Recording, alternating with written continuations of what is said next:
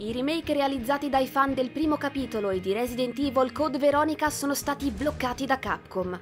È stata una doccia fredda per gli autori, ma per i patiti della serie potrebbe rappresentare un indizio per il futuro dei rifacimenti legati al brand. La cosa, d'altra parte, si è già verificata qualche anno fa con il Resident Evil 2 Reborn di Invader Studio, la cui cancellazione ha preceduto il ritorno ufficiale del secondo capitolo.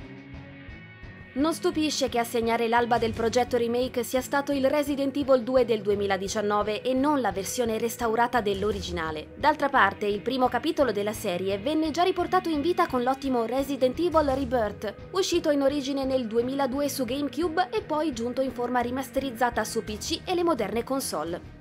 Ad ogni modo, dopo il ritorno del terzo episodio, seguito da Village, è toccato infine al viaggio di Leon Kennedy nella Spagna rurale. In sostanza, di acqua sotto ai ponti ne è passata, e Capcom potrebbe tranquillamente decidere di pubblicare un remake del primo Resident Evil.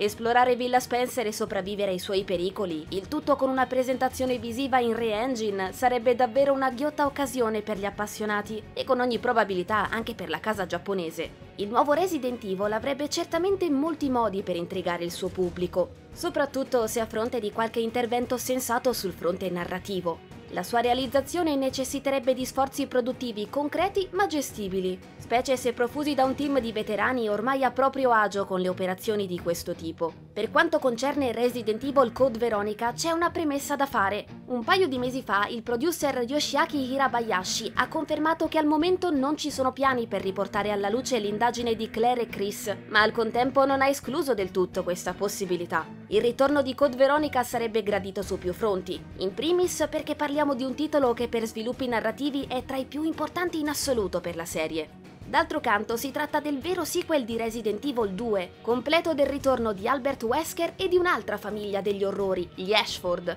responsabile tanto quanto Oswell E. Spencer della nascita dell'Umbrella Corporation. A seguito di una sostanziale riscrittura della trama, gli sviluppatori hanno deciso di porre Claire Redfield al centro del racconto e di farle esplorare sia Rockford Island che una vecchia base in Antartide, custodi di orridi segreti, marcando al contempo il distacco dal setting statunitense con architetture gotiche e strutture differenti rispetto a quelle tipiche della trilogia. Non privo di momenti toccanti, il racconto arricchiva un'esperienza piena di rivelazioni, personaggi interessanti e mostruosità da abbattere, ma purtroppo basata sui cosiddetti tank controls dell'era PS1. In altre parole, Code Veronica beneficerebbe non poco di un'opera di restauro grafico e ludico, ma rispetto al primo capitolo si tratterebbe certamente di una gestazione più ambiziosa, viste le dimensioni considerevoli dell'avventura. In compenso, però, Capcom potrebbe gestirne la comunicazione in modo differente, non parlando solo del ritorno di un classico, ma di una vera e propria occasione per riscoprire un tassello fondamentale nella timeline della serie, quasi come fosse un Resident Evil 2 parte seconda.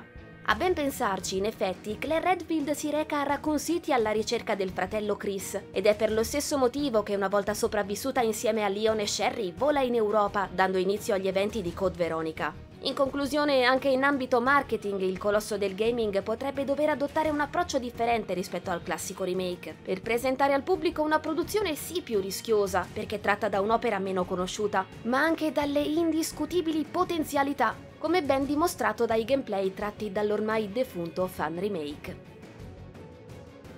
Prima di chiudere il discorso ci sembrava sensato spendere due parole anche sul possibile ritorno del quinto e del sesto capitolo, che come in molti sanno hanno rappresentato un'era di decadenza per la serie, e non solo perché hanno lasciato che la componente action schiacciasse quella survival horror. Per la precisione, Resident Evil 5 ci ha condotti in Africa per far luce sulle origini dell'Umbrella e sul virus Progenitor, che nel nostro riassunto di tutta la saga di Resident Evil abbiamo definito l'antenato del virus T.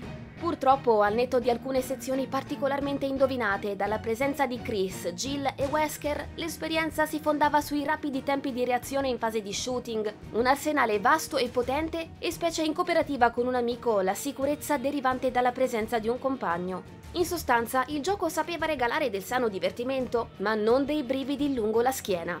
In questo primo caso, almeno in linea teorica, una reinterpretazione modernizzata sarebbe ancora possibile, perché Resident Evil 5 rispettava comunque diversi canoni non scritti tipici di un capitolo della serie. C'era Chris chiamato ad indagare in un'area più o meno circoscritta e remota che nascondeva un grande male. C'erano le macchinazioni di Wesker a capo di un manipolo di adepti senza scrupoli e i cui piani, se non sventati, avrebbero comportato gravi conseguenze su larga scala. Il vero problema, insomma, è da ricercarsi nel sesto capitolo, che raccontava di un mondo sull'orlo dell'apocalisse con capitali in fiamme, interi eserciti coinvolti e un comparto narrativo che persino per gli standard di Resident Evil riusciva difficile da digerire. Tra personaggi sbucati fuori dal nulla come Jake Wesker, una trama che sacrificava il pathos per l'adrenalina e un sistema di movimento e shooting con troppe libertà, il sesto episodio ha reso necessario il taglio netto col passato operato da Resident Evil 7. E questo è il motivo principale per cui riteniamo che non abbia senso confezionarne una versione al passo coi tempi.